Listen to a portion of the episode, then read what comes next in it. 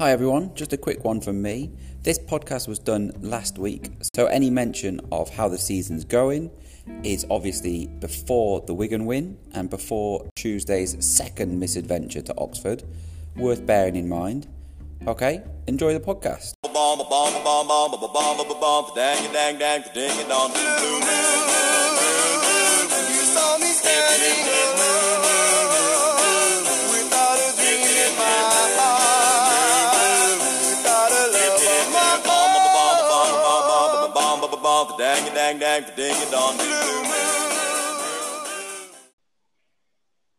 Hello and welcome back to the Railway Men podcast. We are very lucky to have another special guest with us today. But before we introduce them, let's introduce our panelists who are joining us today. First up, and feeling like a special guest appearance himself, with only his second appearance on the pod, it's my mum's favourite son, it's Neil Price. Hi, Neil. Hi, Stu. You okay?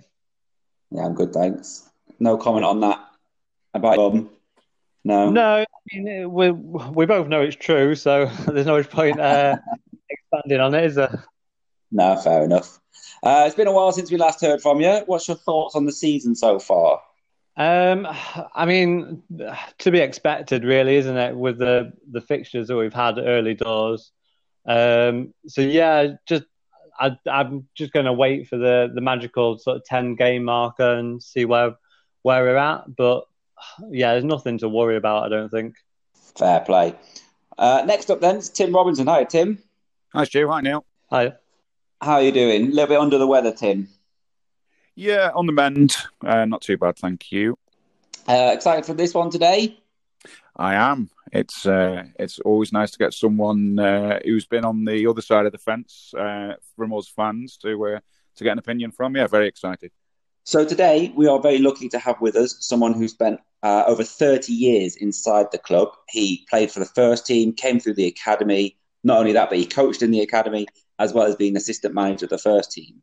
I think that's probably enough clues to who we have with us. It's James Collins. Thanks for coming on. pleasure. So let's start at the beginning then. Makes sense. Um, at what age, James, did it become apparent that you were a better footballer than the children you were playing with? it wasn't quite like that. I was um, my mum and dad moved over from Derby to Crewe as part of the railways, and um, I had a brother who's 14 months older, um, and he he um, got asked to go on trial at Crewe when way before sort of the, the academy days, the centre of excellence days, where if you're in the local town team, you sort of everybody got invited down to to train. Um, he went down, and I used to go down and watch him. And I was kicking a ball outside um, Gresty Road, where the old AstroTurf was, and against the wall. And while my brother was training, um, and eventually so I was asked to go and join in. so I joined in, and then a few months later, my brother got let go, and I got kept on. So it was a bit of a strange way of getting scouted. Yeah. Um, so that, Has he forgiven I you for that? so. I think so by now. Yeah, he was he was into so many other things. I was obsessed with football, whereas he was rugby and, all, and lots of other sports. So he wasn't too bothered, whereas I was I was obsessed. Um, so then, obviously, you were in the academy. What was it like joining the Crewe Academy? Then was it the same as what you'd expect for the, the kids today, or was it completely different world? Oh, it was a different world. It was. I have to say, really, it was a real joy to me. I loved football, loved everything about football. So to be, you know, invited down and and to train with good players and be coached by good coaches, I just loved every minute of it and and was hooked from the start and would, would have spent my whole life down there if I could.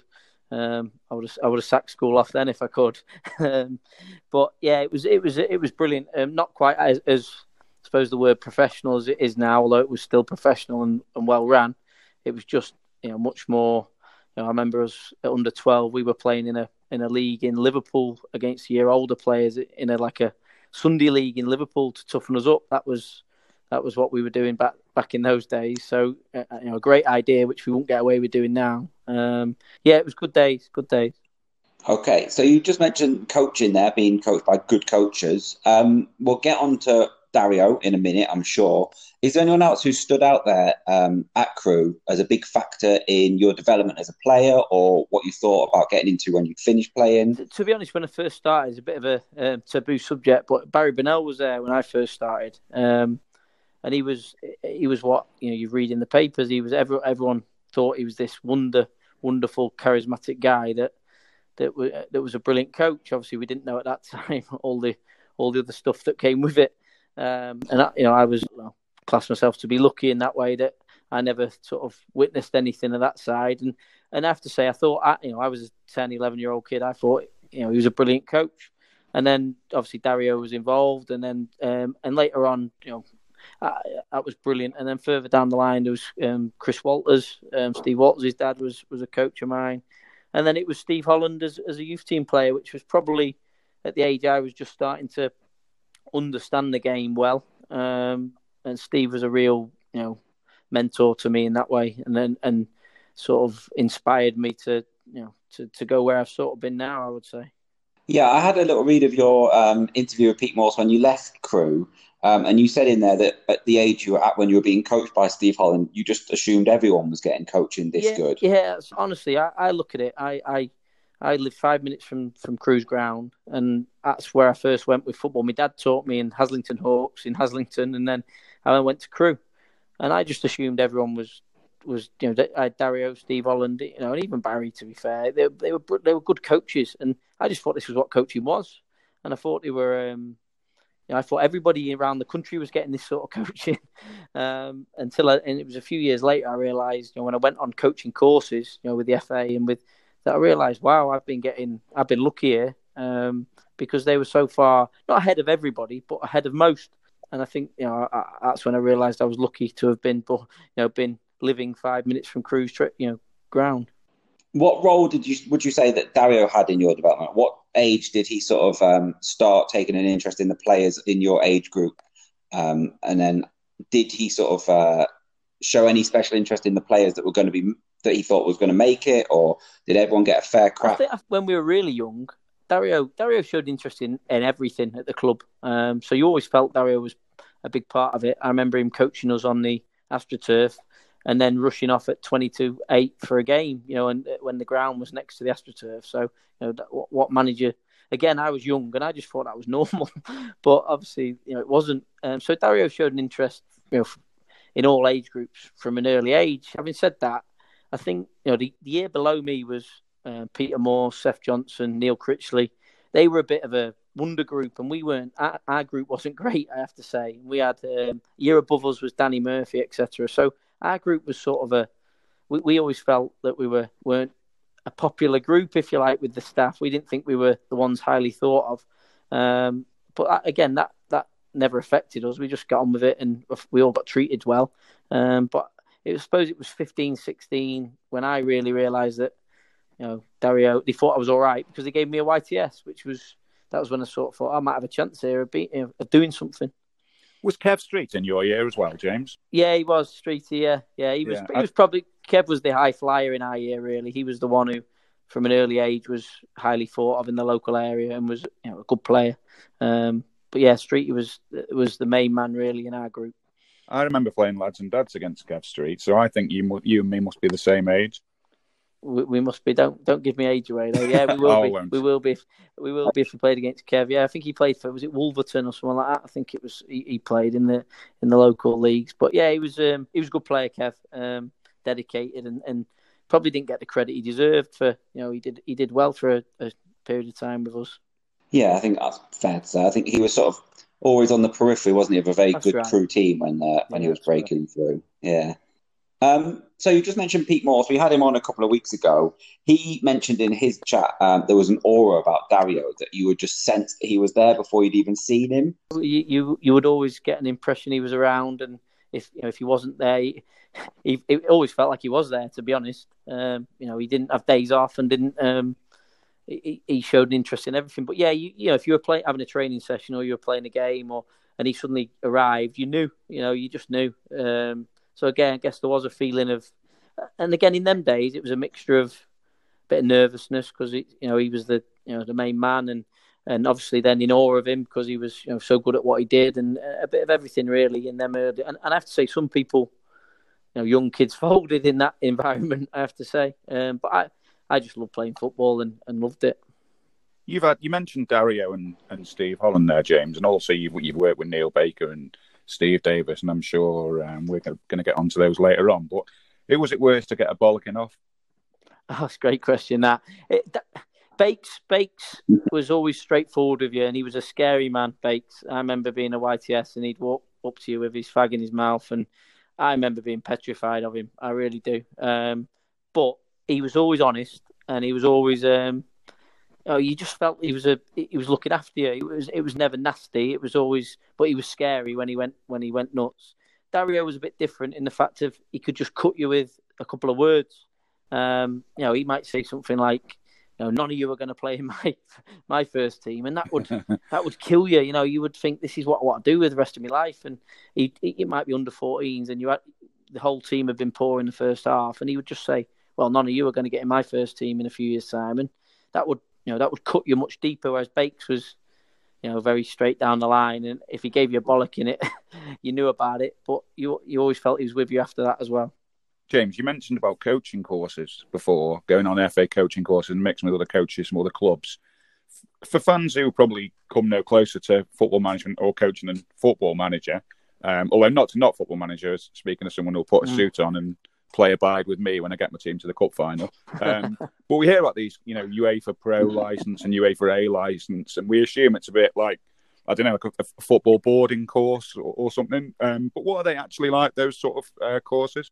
They've changed a bit now. What what it used to be, used to get used to get your first coaching badge when you were a YTS. It was like the initial prelim, and then you then decide whether to go on the B license. If you wanted to coach at a certain level, you had to have a B license. So that would be a two week uh, boarding course basically, and then you'd get a pass or a fail at the end of it. Um, and then it sort of that, that what extended a bit more, and the A license became when you you went for a week, then you had to do a year of work, and then you go back for another week, and it'd be a pass or fail. Um, and it, it went a bit like that. They've changed them a bit nowadays, where they come to your club and they they, they sort of mentor you a bit more now. And it, it used to be a bit more straight down the line, you know, pass or fail. Now it's a little bit more you get guided through your your, your development, if you like. Um, I always felt that Crewe, you know, Crewe knew more than they knew, and I don't mean that in a disrespectful way to the FA. I just, you know, I, I used to go on the courses and come back thinking Dario and Steve know more than these, and, and I think that's improved now. But I think in them days, I I just saw the the passing the, the badges as a way to keep me working at Crewe, really, as opposed to educating myself and developing myself, which I think now they're a little bit more like that. And I saw that you're um, you're one of the I think at the time it was 16 coaches that were chosen for the Level Five Elite Coaches Award. What what was that one like, and how did you get chosen for that? That was um, Dick Bate, who passed away a couple of years ago. Was very much like Dario, um, a, a, real mentor of coach development, and probably one of the, as with Dario, one of the best in the country, if not the world. And he, it was a bit of a, a baby of his that he, he always felt at the FA there was nothing that mentored the coaches. A little bit like what I just said. You had you went on a course, you passed or failed, and then you went back to your club. And I think he decided that he wanted to get the best young coaches in the country, or what he perceived as the best young coaches in the country, together to through a sort of two year, three year course that that wasn't pass or fail, but was about getting good people in to listen to, you know, develop your um, mix with each other, become a bit of a alumni type thing. You know, you yeah. a frat, a fraternity, if you like. Um, because I think he'd come through the the Dario Gradi, Dave Sexton, Roy Hodgson, um, Don Howe. They, they, they all knew each other and were all they would be in constant contact with each other. And I think that had been lost a little bit, and he felt that was a good way of of getting that back. Um, so uh, you know, I was lucky enough to be invited on that, and it was a fabulous course. That was a that was probably the first course I went on where I thought, wow, you know, this is that really got me going. You know, got got the the pulse racing. Whereas other courses I've been on, I always felt it was just to to pass, you know, pass the time and get the get the qualification. Um, that was a brilliant course. Let's move on to playing for the first team then. Um, how did you learn you were going to make your first team debut? Can't remember. I remember being part. I remember being part of the group that were training. Um, we were I knew there was a it was a whatever the League Cup was called in them days. Again, you know, a Bury on the Tuesday night, and then I, I realised I was part of the squad. Um, and then so so to be sub, I was you know I, I couldn't believe it. I was delighted. And then um, early on in the game, I think it was Gareth Whalley. I think got injured within ten minutes of the game, and I'm there sat there not really thinking about it. And he says, "Come on, you're on," and that was it. And in some ways, it was a great way because I didn't have a lot of time to think about it, and I ended up playing. It went to extra time, I think. I ended up with a debut that I remember Harold Finch telling me it was the longest debut in Crewe's history or something at that time, or whether he was, you know, just teasing me. I don't know, but I ended up playing sort of eight minutes of the game plus extra time, um, and did and did quite well. So all of a sudden, I was thrown into the not limelight, but thrown into the middle of it without having to have to worry about it really. So yeah, it was good again, looking at Wikipedia, it says you only made 24 appearances for the first team. For those of us, uh, those of people that are listening that maybe are too young to know why, why was it only 24? Um, truthfully, I think I was never quite good enough. In truth, uh, and it takes you know it takes a few years after to realise that. But we had a re- that's probably the best Crewe team in you know Crewe's history around that time. When I when I got a first year pro, you know the midfield was it was Danny Murphy, Robbie Savage. Seth was coming up a year behind me. Um, it was Gareth Whalley. Jermaine Wright. Jermaine Wright was there around that time. These were these are bloody good midfield players. Um, and I was a midfield player. And I have to say, I'm not saying they carried me because I'll be doing myself a bit of a disservice, but I felt when I was training with them every day, it was uh, they were good players, and it was you were playing against good players, but you're also playing with good players. Um, and I, I, felt I probably overachieved to get 24 games, if I'm honest. Now, don't get me wrong, I, did, I had some good games in there, but really, I always felt I was just below that level, really, in truth. And then when I when it all sort of you know came to an end, I, I had a one or two offers to go lower, and it were long distances. And I think Torquay offered me a year, and I think, well, at that time they were in the second division, and it was wasn't much money, and and, and I just started coaching, and I was thinking coaching might be the future for me. I'm not going to earn ridiculous amount of money from playing anymore. And so I decided to stick with the coaching. But I was probably to play 24 games in the championship for someone of my ability was probably I, I see it rather than an underachievement as an overachievement. Um, so yeah, that's probably why it was 24. Probably because I wasn't quite up to it. So in your time there, you've mentioned some players that who you were competing with for midfield spaces. Who was the best player in that Crewe team that you played with? That. Wow when I just before I got in, it was Neil Lennon. He was he was unbelievable. I have to say, brilliant player, and was great with me. Um, and I have to say, he was man of the match every week. Before he announced the man of the match, it was like when I was a YTS, they used to go on man of the match, and we all used to go Neil Lennon because it was every week. Um, but then probably the team I was in and around, it, it was Gareth Whalley was the most I thought talented because he, he just couldn't get the ball off him. Um, but probably the most effective was Danny Murphy, who was a year above me, and he, he's, you know, I was a bit in awe of him. He scored goals, he made goals, he was powerful, he was confident. Um, so he was probably the most effective. But I thought, you know, talent wise, Gareth playing against Gareth Whalley in training was you didn't get a kick, just didn't give you a kick. So would that suggest maybe Danny Murphy overachieved or Gareth Whalley underachieved? Danny Murphy was effective. He was very talented. Don't get me wrong. Murphy was a really a top player. Um, but Murph was you know unbelievably driven, and he and when you get goals and make goals, that gets you in a team. Gareth was probably more subtle and clever on the eye, uh, and he still played. You know, he still played in the Premier League and, and had a good career. But um, it, pure talent, I thought Gareth had more maybe, but Murph had much more. Um, I suppose effectiveness, if you like, to the game. He could affect the game more, and he would get important goals at important times. And I think you know that's a that's a key key trait. You know, as a coach now, you, you want players that are going to score and make you goals. You want players that are going to stop goals, make goals, and score goals. That was one of Dario's sayings. And Murph could do all three, whereas Gareth probably didn't score many, um, didn't particularly stop them, but was probably good at making them. So, you know, was good on the eye, but probably not quite as good as Murph at them them three things. I loved Gareth Whalley as a fan. Um, I always just think he was like a left-footed Jamie Redknapp. He was just a, such an elegant player. He was, but, yeah looking back now, now at those um, first few championship years for the clubs, it always felt like we were bottom of the table every Christmas, but stayed up every year. So mm-hmm. it felt like we, we lost every game in the first half of the season and won every game in the second half of the season. It must have been some atmosphere in the dressing room when the team got on one of those rolls in the second half of the season. What what what I felt used to happen was a lot of clubs put a lot of pressure on the players to win. It was about winning. And Dario was never like that, and I know that used to drive some supporters mad. But he, was very, he was always about performance and development. So you could go on a run with Crewe in a championship. I remember we did. You could be like ten without a win. Now ten without a win for other teams, they would be folding underneath the pressure because that was the manager was under pressure. The manager would then put pressure on the players. The players would buckle, and, and you could see teams second half of the season who were near the bottom would go on a run, and they couldn't get out of it. Whereas we always felt that every game was a new game because that's how Dario made us feel. And I think when you get to the pressure points for the second half of the season, that used to hold the team in good stead because you know we could be on the back of six losses, but we weren't feeling that pressure. If that makes sense. Um, and I think that helped us when you know when it, when it got to the second half of the season.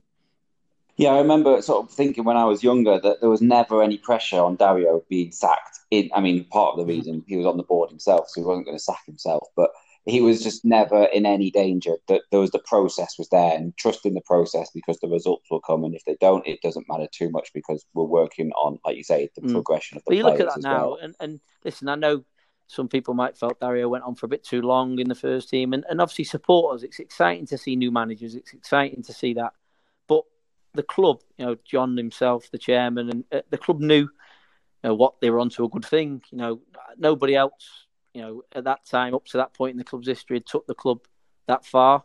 Um, and and it'll be difficult to do it again in the future. I'm not saying impossible, but it, it's difficult to, to be mid-table in the championship, or I've spent a few years in the championship. Is for a club like Crewe, the size of Crewe, is difficult. Um, and I think for him to do that, I think the club were fully aware that he'd earned the right to to lose a few, if you like, and, and as long as he you know kept the club going and, and kept them going up and down those leagues. Excellent. So, last question then before we move on to the coaching. This might be a question you can't answer because you've already said you can't remember sort of who told you about your first team debut. I was going to say, are there any games that stick out in your mind as being like extra special? My, all my family are Derby County fans, and we played Nottingham Forest on Boxing Day. So I remember going over to my family um, on Christmas Day because we didn't train Christmas Day with Dario because we had Shaun Smith who was from Leeds and Macca, Steve Macauley was from Blackpool, and he, he was very good at allowing them to have a day with their families when some teams trained Christmas Day. Um, so I went over to Derby, and I remember that feeling of being I don't know what I was, early 20, 20 21, I can't remember, and you know, with all my family, all my family hate Forest because they were Derby fans, and I was playing in the Championship against Forest the next day. And I remember that feeling that Christmas. Christmas is always a nice feeling anyway.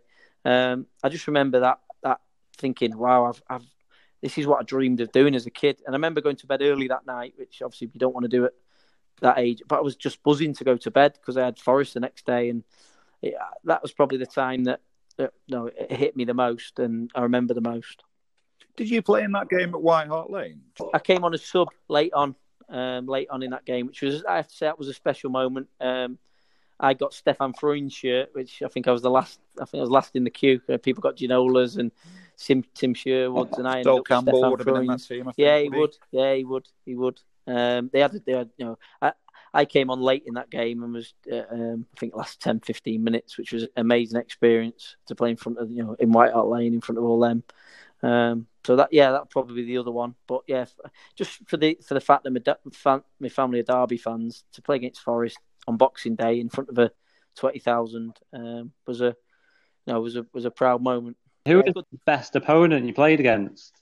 I, I always think that's an interesting question because sometimes the best opponent isn't the best on the day. So I, I, I, I remember when I left Crewe, funnily enough, I went to Hereford on trial, and we played Man United in a pre-season friendly, and it was the Man United team. It was it was um, the Nevilles, it was um, Keane, it was Butt, it was Cole and Yorke, it was Giggs, and and it was unbelievable to play against Roy Keane in midfield. Um, but I have to say, he just strolled around that day. Not in a you know it was a preseason friendly. He wasn't playing at full pelt. Um, so he would probably be the best player I've played against. Um, probably for Crewe on the day was um, for Palace Lombardo. Um, he he was very good on the day if I remember. And the a guy who, who played for Blackburn called David Dunn, who I thought was a really good player and, and ran me round anyway. I didn't get a kick off him. Um, so I thought he was very good. He's the Barrow manager now, isn't he? That's right, yeah. That's right. I think you had a couple of spells with Kidderminster and Northwich. That's right, yeah. Um, yeah. Just, you know, what were they like for you and, and generally like how important the loan, players, loan spells for player development and, you know, and how think... important is it for Crewe to maintain good relationships with teams like that? I think they are. I think they're really important. I, I went to Northwich, and I think Crewe didn't know quite know whether I was going to do it or not at that point. And Northwich were in the um, conference at the time, and I and I scored three goals in about five games and had a real good spell, and that gave me some confidence. And I came back thinking, yeah, maybe I can do this. V- vice versa, ironically, the other one, I went to Kidderminster the first month of the season. Jan Molby was the manager, and I I was hopeless. And I got sent off, and I never even got booked in my career. I, I'm on about any level. I never got booked. I didn't tackle, so I never got booked. And I got sent off at Yeovil, for, and I remember thinking Harry was going to kill me here. Um, and so I played about three games for Kidderminster, then got suspended, and then they sent me back. And it was the year Kidderminster got promoted, so I'm in the promotion-winning um, team photo at Kidderminster's ground. Ironically, we play at Kidderminster now for Wolves, and I'm on the picture, and I'm thinking we didn't win a game when I was there, and then they they went on an unbelievable run after that and won and won the league and got promoted. And and I remember coming back from that that loan thinking that could be me done at Crewe because I've not even done it at Kidderminster. And funnily enough, it was it was shortly after that that I got you know got a chance in the team. So it's just funny how it it is funny how it works. Um, I think the loans are really important, really important because only eleven people can play for your first team on the day, and if you're doing quite well, you you want a steady team. So you need to get your football and your your development. If it's slightly lower, it's slightly lower. But if you do well, it gives you that confidence. Okay, so we talked about it briefly before. Um, you got into coaching whilst you were still playing. Myself and Critch, Neil Critchley, who's now at Blackpool and was at Liverpool, we were round about 17, I think, maybe even a touch younger, um, at the start of our sort of playing journey. And Steve Holland called us in with Dario and basically said, we want you to. Uh, we think you'll be good coaches. Um, it's not going to affect your football, but would you like to come in on a Sunday morning um, to coach? And I remember thinking we we both sort of went yeah because you never said you just didn't say no to Dario. You just went yeah.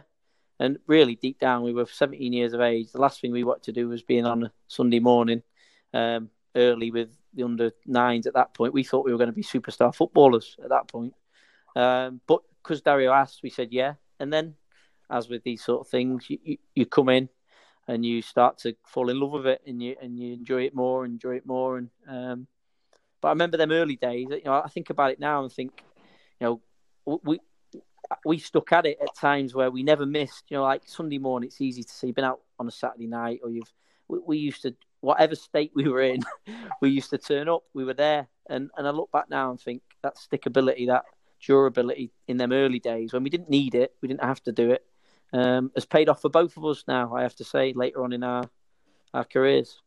Yeah, I've got a question from another one of our panelists, um, Steve Dale. He wanted to know about Neil Critchley. He said, "How good a coach is he? Um, is he as high now being Blackpool manager as he's going to go?" He, he's one of my best mates, so I'll, you know you got. I'll, I'm a bit biased, but in, all seriousness, honestly, he's as good as anything. He, he's outstanding. He, he's a brilliant coach. He knows the game inside out. He had a a, really good upbringing with Dario in the fact that you know he, he was almost a bit of one of Dario's favourites, um, and he spent a lot of time like Morsey at Dario's. It was him, Stefan, um, Peter Morse, and they, they, they must have learnt so much, you know, spending all that time with Dario around the first team when they were young kids. Um, and that knowledge is there now. He, he's he's outstanding. I think he can go all the way. Um, I think he's a brilliant coach. Now you need a bit of luck, um, and you, you know you need need the things to fall right at the right times. But he's an excellent coach, good good person, humble guy, and um, I think he, you know, I'm, I, you know, I've got my BDI on Blackpool's results every every Saturday at the moment. Why do you think Crewe? Um, well, why do you think so many ex-players then at Crewe turn to coaching? Because obviously you're talking there about your generation, but it's carried on, hasn't it? Um, obviously with the first team at the moment, we've got Kenny Lunt, and then working their way, we've got Lee Bell with the under 18s, and David Vaughan's just joined in. Is there a sense of duty, do you think, that the academy players feel? Firstly, uh, me and Critch were sort of the first people they did that with, and it sort of worked for the club, and it worked for us. And I think that was then decided that that's the way. Know, Dario wasn't, you know, he was a bright man, and he knew that if he wanted people to coach his way, then he, he might as well employ people that have had five, ten years of his coaching, because that's what you do. You you copy, you coach what you what you've been taught yourself. So you know he did that very cleverly, and that was carried on. Um, and then I think you know the players. You, you always felt uh, it's a bit like a, I always see Crewe as a bit of a you know it's like an Oxford or Cambridge University of football. It's, it's listen, we're not we, we are what we are. We know, you know, we're not going to be top of the Premier League every year, but you always felt that it was all about developing players. It was all about um, producing, you know, improving players, making players better. So you always felt like you were part of something. Um, and I think the you know the coaches feel that now, the players and coaches feel that now when they come back. Um, you know that's why Belly's there now and Kenny and um, you know it, it, you feel like you you know you're not just a coach, you're actually part of something much bigger. Um, you know a legacy if you like, and, and that you know it's all down to Dario to be honest. Um, but you know I look I look back now at our time and still going and, and a lot of coaches I meet have come through that you know Dario's tutelage if you like, and we were all lucky that you know we we all started under that. Is that um, currently still happening, James? Because I know, like the likes of um, like Harry uh, Harry Clayton and um, Paris Bateman, like they never played for the first team, but I think, as far as I'm aware, they're both coaching like Premier League clubs. So I'm guessing that sort of evolution still going on to this day. Yeah, it definitely is. Yeah, it is. That was something you know. Again, when I was head of coaching, that the plan was to to keep that thing moving forward and going because it it doesn't half help if you you know if you get someone in from the outside that can add something too and it can be different you know getting a knowledge in from the outside but these boys have been kids with Crewe and they know they know how it feels to be a kid at Crewe and they know what Crewe sessions are Crewe practices are and you know around the country Crewe's coaches are highly thought of you know I'm, that's why you know Paris went to Everton is now at Man City and Harry's at Everton um, you know we I spent a lot of my time as head of coaching fighting off people coming in for our coaches because you know they're highly thought of. They're, they're good coaches. Um, so I think that that's something that you know is done on purpose, but is also you know ca- has carried on and needs to needs to carry on, in my opinion, um, because that's part of the, the, the style and the legacy and the and the, the history that leads on to something I wanted to ask you, James. Um, you mentioned that all the clubs are, you know, big fan of the Crewe coaching method. Um, as as fans of the club, we think we've done a lot right over the years, but there's also been a lot of criticism of some of the things that have happened at the club over the years. Um, and I'm interested to know what the perception is of Crewe elsewhere in the football family, um, both on and off the pitch. The club see us as pushovers, as role models, as minnows, or dodgy because of Bennell. What what do the other clubs around the country think of Crewe? That's a, a great question. In the fact of, I think all of the above. I think I think there's some who think, you know, I, there's certain people I see, and as soon as you mention Crewe, they just like they want to listen to you. They want to know what you've got to say. What they want to know the Dario stories. They want to know how did Crewe produce so many players and still do. Um, there's such respect for Crewe um, out there, but then there's also, you know, even in you know in the day there was there's always you know been that thought of you know, the kids. There's been never been another club, I don't think, where the, the kids are given so much um, attention, if you like, um, and I think that's you know that can come people from the outside see that as unusual, um, and that's probably where all you know. Obviously, the, the Bennell thing added adds fuel to that fire. But I think uh, from Dario's point of view, and that he, he just wanted to develop players, and, and I think people from the outside you know, can see that as you know, used to see Dario turning up at games with four kids with him, and people think that's weird. They do, um, but we saw it as normal. We were he was developing, he was taking them there to develop develop them, and you know, you look at some of them people he used to take to them games, and they're now having you know Kenny Luntz, Critch, Critch is manager of Blackpool, Kenny's the assistant with us. You know, Peter Morse was the chief sports reporter for in a, for the newspaper and which speaks on the radio very well about football. He was educating people and I think people on the outside, some do find that a little bit strange. Um, but I also know there's an unbelievable respect for the club, an unbelievable respect for the club's history of player development. So after you've coached for a while, then you get the job of assistant manager of the first. Uh, when myself and Critch were there, um, Critch, we were both 18s coaches, and we got um, asked if we'd do some work with the first team. I think they were getting to the point where they realised you know, we weren't earning great money and we could leave, and clubs were sniffing around us. Um, and then Critch got an opportunity to go to Liverpool, and I think that pushed them even more into thinking we don't want to lose them both. Um, so what happened then was I was sort of pushed towards the under twenty ones it was at the time, and obviously as you know the under twenty ones at Crewe is half the first team. So I was I was working with you know the first team players without actually at the first being officially first team coach, and then um, and then I, I basically became first team coach um, for I think it was about a season, and then at that point it was Steve, Neil, and I was first team coach. Now I think then it was decided that Neil would head towards recruit the recruitment side of the club, which meant I was still basically first team coach, but named as officially assistant manager.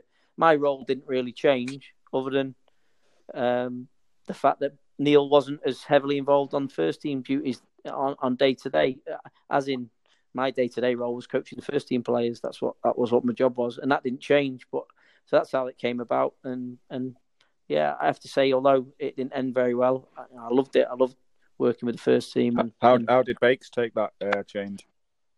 Uh, Bakes was brilliant. I don't know how he took it, um, you know, personally, if you like, but he was brilliant with me, and I mean brilliant. Um, you know, I used to speak to him when they spoke to me about it. I used to go and speak to Neil straight away because I've got that much respect for him, and he was great with me and said, "No, you've got a." You know, I, I almost said to Neil, "Neil, I won't take it if you don't, you know, if you're not happy about it." Or, and he was like, "No, you have to, you must." Um, and I'll always be grateful for that because he could have been awkward and he could have been, you know, he could have thought, no, I want to carry on doing this. Um, and I think if he'd pushed hard enough, maybe they would have let him because um, he was that much respected. But he was brilliant with me, and and as I say, I'm I'm still in touch with Neil now. I think he's brilliant. So, James, you just mentioned how it, it didn't end on such a positive note um, with Steve Davis uh, in charge of the club. Now a bit of time has passed. How would you evaluate that spell with him in charge? We all understand that, that you know, in the game we're judged on results. For for me, uh, and I don't want it to sound like an excuse, and it will, uh, but I feel that you know the club. I remember speaking at a fans forum in the December just before we were we were we were sacked in January the eighth, I think. Not that not that I'm bitter and I remember it, but um, and I remember I remember speaking at the fans forum and people said like you know we asking questions and, and, and at the moment you know the club is a, is the players, the young players are, are getting games and they're starting to, you know, they're not quite ready yet, but we're having to give them games to make them ready. You know, the George Coopers at that time, the Kirkies, the Ainleys at that time. And I, I said, whoever's manager of this team in two years' time we'll have a good time. And I remember the like the almost the not the ruckus in the room, but it was like they don't want it in two years' time; they want it there and then. And and that's how it turned out. You know, the year Dave took over, it was tough for sort of 12 months or at least the end of that season. And a year later, it was still tough. And then that season, last season, was when they were ready. And it's a bit like you know, they're young kids. It's like ripening a fruit. They're they're only ready when they're ready. Um, and I, John, when when he spoke to me about me stepping down, he, he said to me, he said, "You shouldn't have took it. You shouldn't have took the job. You should have stuck with the 20. And I, I said, John, I, I had to take it. Crewe, the club that I loved, that offered me the assistant manager's job. I might never get offered that again. And I took it, but it was probably in the club's you know, line of when the players were ready, the wrong time. You know, Steve took over at a brilliant time. He had Nick Powell, Murph, Westy. What a time to take over that was, and he and he did brilliantly with them and got them promoted, etc. But then then players go, and there's a spell then at Crewe where two, three, four years where you struggle. That's just how it is.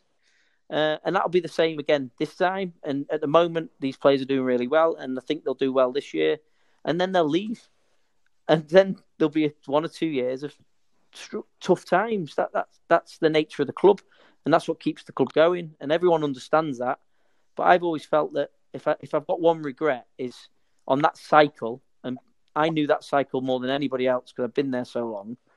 I probably went in at the wrong time because I feel that the players when we went when I went in weren't ready, um, and and that process they had to go through, they went through with me and Steve towards the end, and now they're ready. And and Kenny and Dave are getting the not not because they haven't done a brilliant job because they have, but they're getting the benefit of that, and and and, and they're aware of that. They're not they're not stupid. They know that, and that that's just how it is. Um, and you know, I'm not bitter about that, but it is disappointing from my point of view that I felt when Steve went, I thought that might just be me next, and if it was me next, I thought this team will be all right in a year's time. and anyway, it wasn't, and that's how it worked out. And and and Dave's benefited from that and done brilliantly, and done brilliantly, and got you know got a promotion and good on him, brilliant. So just touching on that slightly, then, um, when like I said before, we've had Pete Morse on, um, and he his assessment of Steve Davis is that he's probably looked at too negatively as a whole But one thing that he thought he did maybe lose control of was the running down of academy player contracts so that they could leave for free or for cheap. No, I, I like Morsy. I think Morsy's intelligent and good, but I think it's, you know, I was part of all that or, or I saw all that happening. And at that time, the club didn't really have a policy on how they would do that and what the first contract to be and the second contract to be. And I have to say that's something that Dave's done very well is because they learnt the lesson from that. It was a again the policy after Steve left that was decided, you know, a, a new way of doing it of getting them to sign at certain times and and offering contracts at certain points. But because before um, Steve, it had been Dario, and Dario just did it off gut feeling. Um, so there was no policy. Um, so I think Steve was a bit unfortunate in that way that you know he, he was he was in again that transitional period between probably Dario and Dave, where Dave you know, a very intelligent man off the pitch, and you know from a, from a, from that side of things, um, got that house in order, and, and you know a good thing. Okay, final question from me then on this period. Uh, actually, again, it comes from Steve Dale. He said, "Did the pressure that the two of you were under make having a social life difficult?" With, I mean, it's come across in this podcast feeling so closely attached to the club, to the area. Nothing like when you're part of the first team setup, losing on a Tuesday or a Saturday.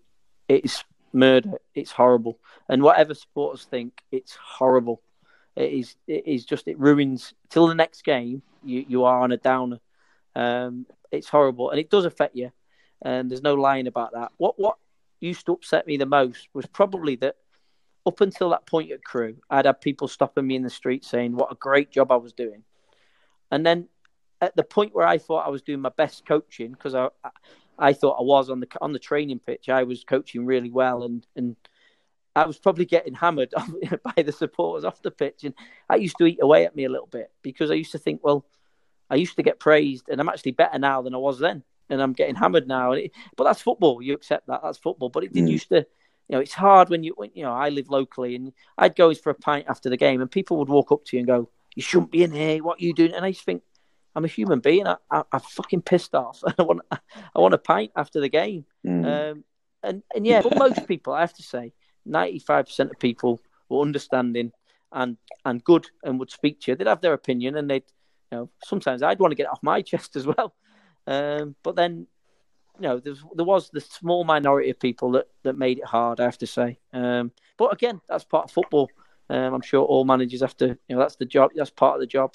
Um, and you have to accept that, I think. Through through the years of coaching, which player really you saw like the most progression with?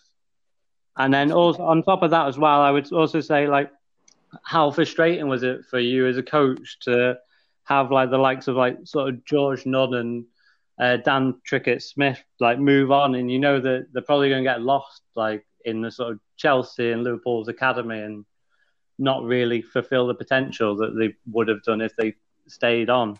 Yeah, I, th- I think the, the, the the Dan Trickett Smith and George Nunn one is always frustrating. When you're at an academy, the one thing Crewe can't afford to do is lose too many along the journey, and you always lost one or two. That that's just the nature of it. One or two see the bright lights and go, and you can understand that.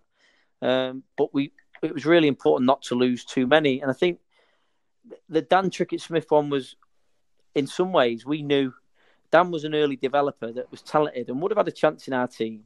But I always felt might not do it in the end, and that was not nothing against Dan. I always thought that when we were offered that sort of money for him at that age, although we didn't want him to go, deep down, I remember saying to Critch, "No, that's good. We've done well there."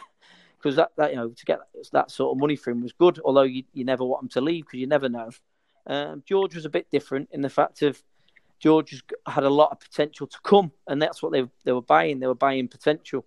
Um, I have to say, George Nunn at twelve when we signed him, I, I looked at him and thought, nah, he's not going to be a player. And Dario saw something different, um, which is what he was it was his expertise, and he we signed him. And I, I had him under 12, and, and I used to, every week I'd say, George wasn't very good. George and Derry go, he'll be all right, he'll be all right. I have to say, by the time he got to 14, 15, he, he really, you know, improved and improved and improved and, and, you know, got himself a move. And it is, you know, there's still a little bit of me that thinks, oh, would he have been better staying? I think he probably would because he'd probably been around our first team now. But I think if you speak to George, he'll say, the experiences he's having at a club like Chelsea, you can't replicate them um, anywhere. And, and, and who knows? Only he'll be able to tell you at the end of his career whether he made the right choice. Um, I would always be biased towards the Crewe way because I always thought I always think first team games are. You know, I only had 24 of them, and I wouldn't I wouldn't sell them for a million pound. If someone offered me a million pound to not have played them 24 games, I'd say no thanks. I'll take the 24 games. So it's you know it's it's each to their own. I think on that one. Tricky one though, isn't it? Nantwich Road or the King's Road? That's right, exactly, exactly. Tough choice, isn't it? What was the first question? I missed. I didn't answer the first one. Um, just um, which player really um, through the years of coaching, like just for like the progression they've actually made. Like, cause obviously Nick Powell's obviously the standout quality of sort of that period of time, but like sort of you Ashley Westwoods and stuff like that, like he, he stands out. West, Westy, Westy by far stands out of do, doing it because Westy never gave us any impression that he was definitely going to do it at that level. He was always a good player.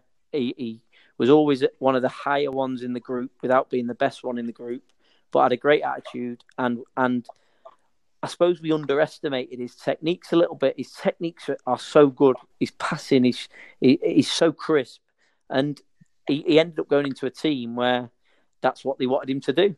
You know, be the be the, the deep midfield player, if you like, that that can pass the ball and and, and he, he's so good at it. And I have to say, seeing Westy play every week in the Premier League and have a, such a long career in the Premier League is is wonderful to see because he, you know, he deserves it and deserves you know, the money that I'm sure has come his way now, um, because he was never a high flyer and, and did improve. The best player I've seen improve was Perry Ng because he was, you know, he, he won't mind me saying he was very average as a kid, very average, and was at the bottom end of the group, and but always got on with it, never moaned, turned up for training every week from Liverpool. You know, it's a big commitment at 11, 12 when you're not one of the better players to come at, you know, to Crewe three or four times a week. His dad's a terrific bloke. Um, and he, to see him improve to where he's got to now, I think that's an unbelievable achievement for him. And, you know, I think he can go and play higher than he's playing now, certainly. Um, minimum championship and possibly even more. Um, he's a good player. So, Tim, I believe you've got yeah, some so true is, or uh, falses for James then now. True or false, or if you don't want to answer, you can you can plead the fifth. Um, so, you ready? Yeah, I'm ready. All right, we'll start you off. Start you off nice and easy. Dario Gradi is a football genius. Yes, true. Neil Baker would smoke in the dressing room. Oh, he would. I can't remember ever it right actually in the middle of the dressing room, but he'd find an area very close. So we're going true with that one. True. Go on, go true with that. Seth Johnson once, uh, let's say, borrowed Dario's car. I, I, don't know. False, I'd say. Okay. Derby are a miles bigger club than Stoke. True. Majid Bagheera was another level. True. Burslem is a wonderful and delightful place. Yeah, that's a testimony. I have to live around this area now. um, you can't tell me that. I can't say. Uh, I'm pleading a fifth on that one. Gresty the lion looks more like a monkey than a lion. True. Marcus Rashford nearly came to Crewe on loan. True. Ben Rix was massively underrated. I liked Ben, but false. Colin Cramb got chased through Reaseheath by bookmakers' agents. False. Might be true, but I didn't see it happen. Excellent. Well done. Cheers. I was ready to move on, but I'd like you to tell about the Marcus Rashford close, thing. How close was that to happening? I, can speak from personal because that was that was not me, but that was me. I, I I went to watch a lot of the 21s games at that time, and obviously knew Colin Little at Man United at that point um, from playing with him. And I went to watch the Man United's 21s, and Rashford played, and I thought he'd do us. And I remember, you know, I rang, I spoke to Colin, and Colin went, "Yeah, he would. He liked him, really liked him, um, and said, you know, yeah, ring Warren Joyce, the 23s coach. Anyway, I rang Warren Joyce, um, and Warren Joyce said his answer was no because they needed him for the 23s because he was an 18. He was I think he was 18 at the time. I can't remember exactly his age. He was young and he was playing for the. He said we need him for the 21s or whatever it was, 23s at that time. Um, and anyway, it was only about two weeks later he got thrown into the first team, and the rest is history. So they didn't say they wanted to keep him because he was going to go in the first team. They thought they needed him to play games for them because they didn't have many fit. Um, so whether that's close or not, he, we we inquired about him and they said no, but not for the reason that ended up happening two weeks later or whatever it was. How does the Wolves call, job come about for you? Last, you know, once you once you've been assistant manager and not not got the manager's job, I went back to the academy, which I loved, and you know I loved the club, but it was you know suddenly going away from to head of coaching where you're not taking a team and you're not um, you're not you're not managing a group anymore, and that's the bit coaches love. You know, you want to be on a game day, you want to be there for training every day, and being a head of coaching, I think it's a job for uh, maybe an older guy, older guy that can, you know, when you're coming towards the end of your career a little bit. Um, but I, I, did it and was enjoying it. So, what does that not... role involve, James? Sorry for interrupting. Basically, you're there to, you know, a Crewe. It's every club. It's slightly different. A Crewe. It was, um, you know, I, I threw. Some people do it where they they coach the coaches. You're there to coach the coaches, and then the coaches pass on that information to the players. At Crewe, I did it where I just carried on coaching the players because that's what I wanted to do. um, so I, I, I just got involved as much as I could with coaching players and hoped that you know the coaches like you know I remember taking the you know under 15 16s with Ryan Dicker which was Ryan's team and I would you know do some stuff with them and we, I'd do some pre-match stuff with them, and hopefully he uh, you know looking back I hope he'd say he picked some stuff up that he now uses and so that's how I develop the coaches by by hopefully developing the players but everybody does it different at every club that you know some don't deal with the players; they just deal with the coaches. At Crewe, I always felt it's always got to be about the players. Um, just quickly, then, how close were you to actually getting the first team manager's job at Crewe? I know we've start, moved away from that. I felt I was next in line because that's how, that, that was what I was, and I don't mean I was told, but that's what I was led to believe that after the Gudjon Thordarson, I was told we're gonna we'll be doing it from within because we think that's the right way. Um, and I looked at within, and, and, no disrespect to anybody else who was there, and I felt I was the best equipped, the most experienced, ready. Um, so I'll be honest, I, I, just had it in my mind that would be what happens next. Um, so when it didn't, I have to say it was a real body blow. Um, so yeah, I, I won't say I ever came close, but I always thought that was that was what was next on the agenda, and that's what I felt was going to happen. Uh, anyway, it didn't, and the rest is history. Yeah, so I mean, you are obviously now at Wolves. How big a difference is Scott Sellars, the academy manager, saying, "Would I be interested in having an interview?" And I remember thinking, can't. I didn't go for interviews. I always felt it's a bit like cheating on your girlfriend when you've been at Crewe so long. Going for an interview somewhere is like, you know, I just didn't feel it was right. But I thought I should do it. Um, anyway, I went for an interview and went through that process, got the job. So then all of a sudden you you're walking through a door at a Premier League club, and it, you know when you've been somewhere for so long, who's done it a certain way for so long. You know, it is so different. It is very different. Um, they all have every club has its own philosophy, every club has its own way of doing things. Um, but I think fundamentally, in the end, it's about making players better and developing players, um, which is the same everywhere. So that's that's what I focused on, um, and hopefully that's holding me in good stead. Uh, a question I'm sure you've been asked before, but technically I'm you're now Steve, Steve Davis's boss. boss. Under the academy manager, Steve's the 18s coach. I'm the 23s coach now. Steve, um, right. You know, I, I, I, always believe when I was at Crewe that you know the under 10 coach isn't any less important than the under 11 coach, or the under 15 coach isn't any less important than the under 18 coach. I think that's a, a big thing in football where coaches are desperate to go up that notch, obviously because they want to get near to first team.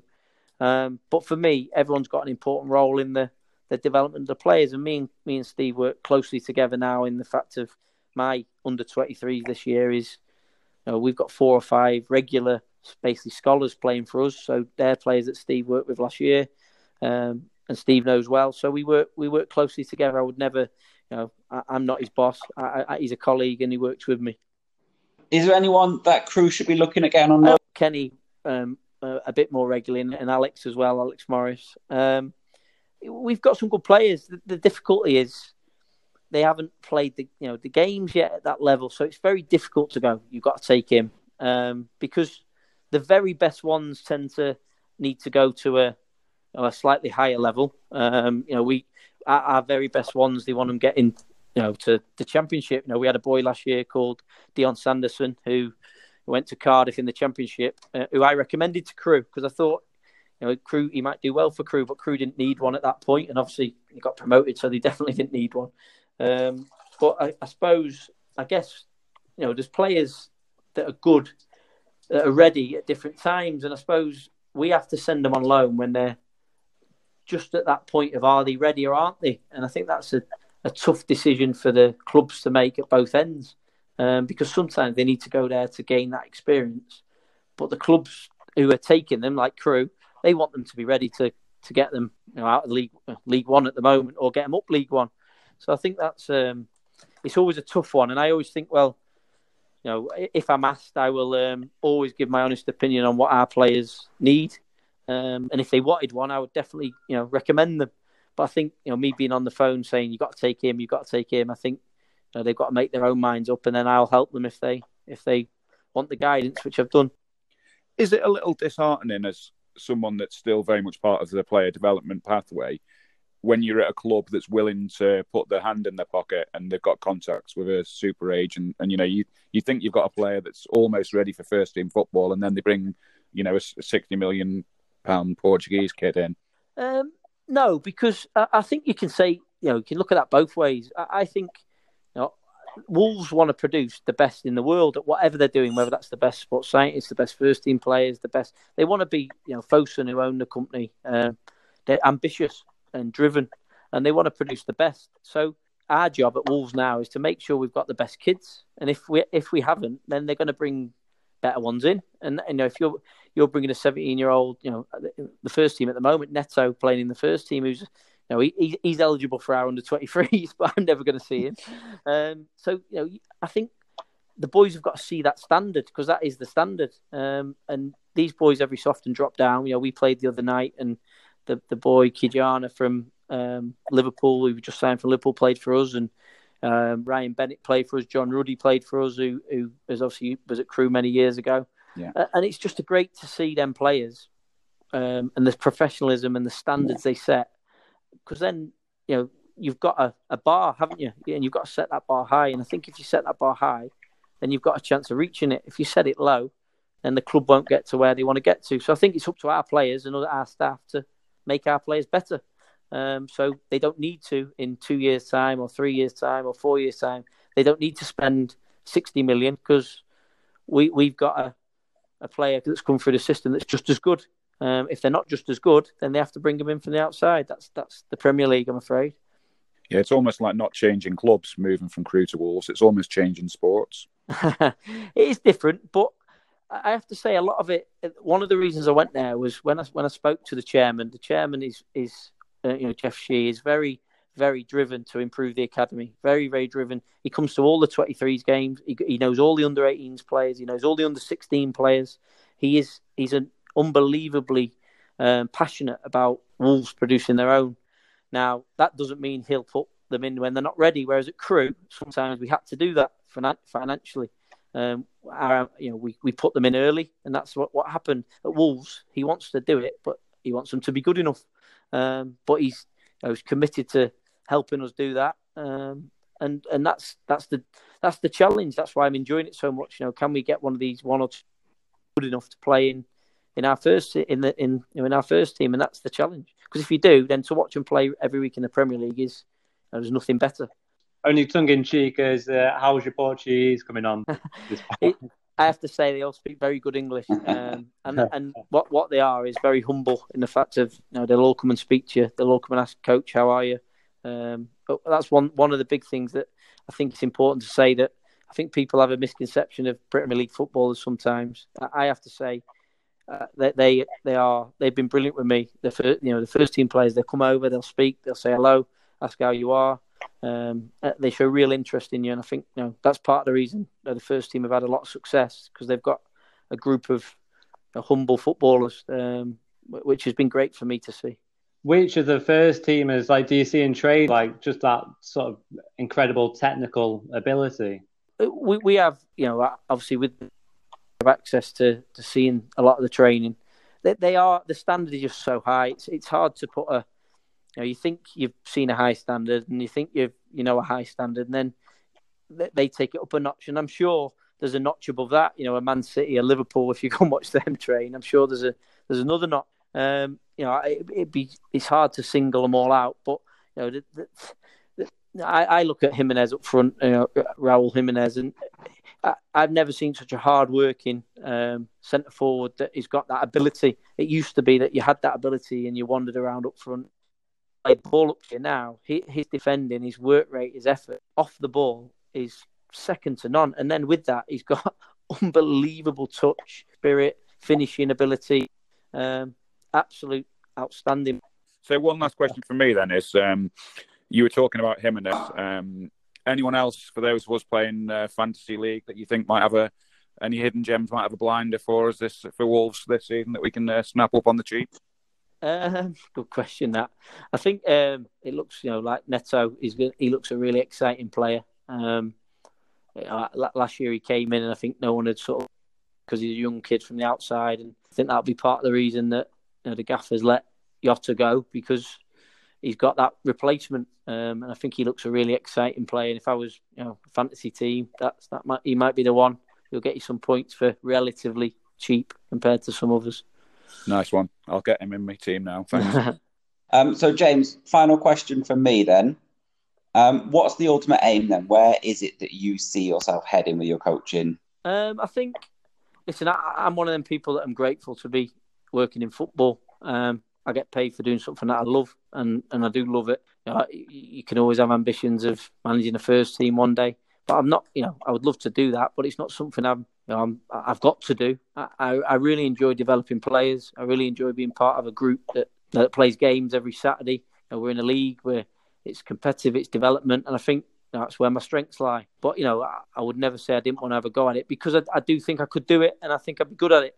Um, and you know, if you ne- if if I do die having not done it, then you think, well, what could have been? Um, so yeah, maybe one day, but um, I'm, if I'm working in football still in 10, 15 years time, I'll be happy. So thank you so much for your time there, James. Uh, we really appreciate you taking the time to talk to us, and we do wish you all the best for the future, if that ever entails being back in South Cheshire or not. Thanks James, for the time, and obviously, I hope, hope we get another promotion. We get back in the Championship this year. That'd be that'd be nice, wouldn't it? Thank you to Tim and Neil for joining us. And as ever, thank you to for you to listening. Uh, please continue to like, share, tell everyone about us. We'd love for as many people as possible to hear what we're doing. We hope to be back on Monday uh, with our regular episode. So until then, goodbye.